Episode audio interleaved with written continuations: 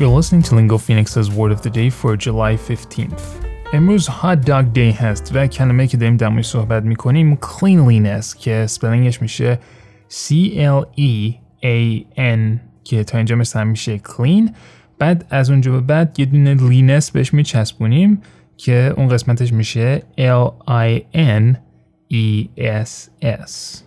cleanliness یک noun هستش که uncountable هم هست و معنیش میشه the state of being clean or the act of keeping things clean. یه مثالش اینجوریه Her job involved checking the cleanliness of restaurants.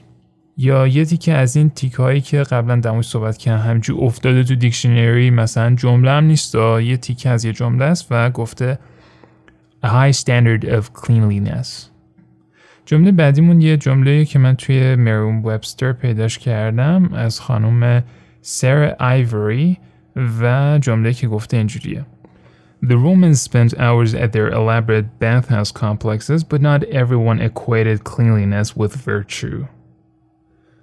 بعد یه دونه مثال من توی vocabulary.com پیدا کردم از یه کتابی خیلی اسم عجیبی داره Moon Over Manifest نوشته خانم کلر وندرپول که نویسنده آمریکایی هست و گفته Strong as it was, she must be a believer in cleanliness being next to godliness and she wasn't taking any chances.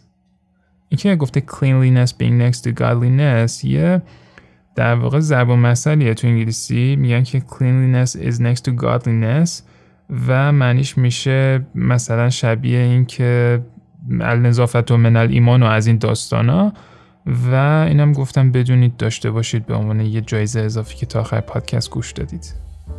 With your word of the day, I'm Mohammed Golpegani. We love feedback. If you want to email us, our address is podcast at lingophoenix.com or you can find me directly on Twitter and message me there. My handle is at mogulpegani.